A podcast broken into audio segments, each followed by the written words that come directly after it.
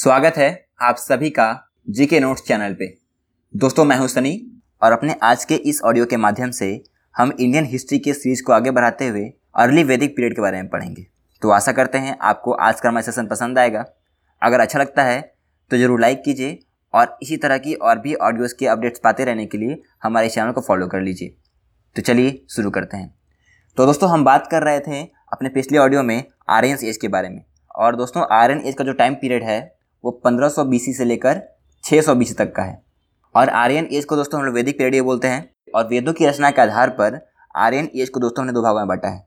पहला भाग है आपका अर्ली वैदिक पीरियड, दूसरा है आपका लेटर वैदिक पीरियड। तो चलिए, अब बात करते हैं हम अर्ली वैदिक पीरियड के बारे में। तो दोस्तों, जो आपका अर्ली वैदिक पीरियड है, इसका जो टाइम पीरियड है, वो है फिफ्टीन हंड्रेड बी से लेकर वन थाउज़ेंड बी तक का। और इस समय दोस्तों, वेदों की रचना होती है।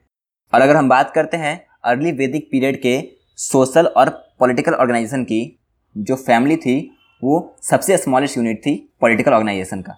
और फैमिली को दोस्तों, कुल कहकर संबोधित किया जाता था।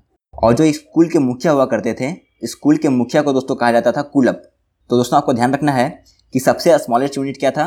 तो फैमिली।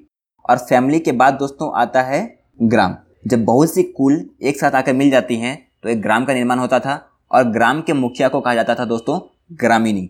ठीक है? और जब बहुत से ग्राम दोस्तों एक साथ आके मिल जाते थे तो एक विषय का निर्माण होता था और विषय के मुखिया को कहा जाता था, विषयपति। दोस्तों, जब बहुत से विषय एक जगह के मिलते थे तो एक जन का निर्माण होता था। जन यानी ट्राइब। और इस ट्राइब के जो हेड हुआ करते थे, उसको कहा जाता था राजन। और ये जो आपका जन है दोस्तों, ये सबसे हाईएस्ट यूनिट था पॉलिटिकल ऑर्गेनाइजेशन का। तो दोस्तों, मैं फिर से रिपीट कर देता हूँ आपको, क्योंकि जो चीज़ें मैंने बताई हैं आपको अभी, ये आपके लिए बहुत ही इंपॉर्टेंट है, क्योंकि आगे का जो हमारा चैप्टर आने वाला है, महाजनपद काल, इसमें हमें ज़रूरत पड़ने वाली है इन सभी चीज़ों की। तो मैं इसे दोबारा से रिपीट कर देता हूँ। तो दोस्तों, सबसे जो लोएस्ट होता है, वो क्या होता है? कुल। और कुल के मुख्य कहा जाता है कुलप उसके बाद दोस्तों होता है ग्राम। और ग्राम के मुख्य कहा जाता है ग्रामीणी। फिर इसके बाद होता है विषय। और विषय के मुख्य कहा जाता है विषयपति। और इसके बाद होता है दोस्तों जन। और जन के मुखिया होते हैं राजन। ठीक है? और ये जन है दोस्तों, ये सबसे हाईएस्ट यूनिट है अर्ली वैदिक पीरियड का। दोस्तों, आगे बात करें। दोस्तों, जो राजन हुआ करते थे, इनके सिलेक्शन के लिए कोई हेरिडेटरी सिस्टम नहीं था। यानी राजा का बेटा राजा बनेगा ऐसा कोई भी सिस्टम नहीं था। यहाँ पर जिसके पास ये एबिलिटी है, वो राजन बन सकता था। दोस्तों, आगे बात करते हैं हम कि जो अर्ली वैदिक पीरियड में सोसाइटी हुआ करती थी, उसकी क्या क्या खासियत थी। तो दोस्तों, जो रीग वैदिक सोसाइटी थी, वो पैट्री था। पैट्री कहने का अर्थ हुआ कि परिवार की जो संपत्ति है, परिवार का जो कंट्रोल है, वो पिता के हाथों से किसके हाथ में जाएगा? पुत्र के हाथ में जाएगा।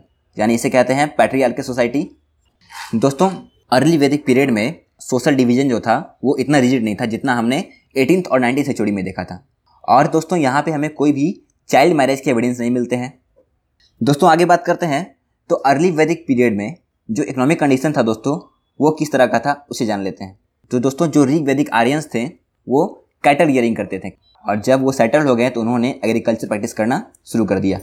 दोस्तों, इनके द्वारा बाटर सिस्टम का प्रयोग किया जाता था ट्रेड करने के लिए। और जिस प्रकार से इनका डेवलपमेंट होता गया, इन्होंने गोल्ड क्वाइन का प्रयोग करना शुरू कर दिया था। और इनके द्वारा जिस गोल्ड क्वाइन को प्रयोग किया जाता था, उसे कहते थे निस्क दोस्तों, आगे बात करें अर्ली वैदिक पीरियड में किस प्रकार का रिलीजन था। तो दोस्तों, जो रीग वैदिक आर्यंस होते थे, उनके द्वारा नेचुरल फोर्सेस की पूजा की जाती थी। नेचुरल फोर्सेस कहने का अर्थ हुआ हवा, धरती, आग, वायु, इन सभी को भगवान मान की पूजा की जाती थी।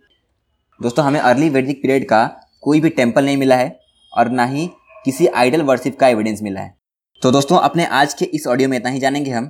तो आशा करते हैं आपको आज का हमारा जो ऑडियो है अच्छा लगा होगा।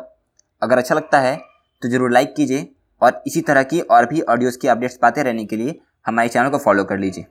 दोस्तों, आप हमारे साथ जुड़ सकते हैं हमारे फेसबुक या फिर इंस्टाग्राम के पेज पर। आपको सर्च करना होगा एट जी के नोट चैनल फेसबुक या फिर इंस्टाग्राम पर। तब तक के बने रहिए हमारे साथ। धन्यवाद।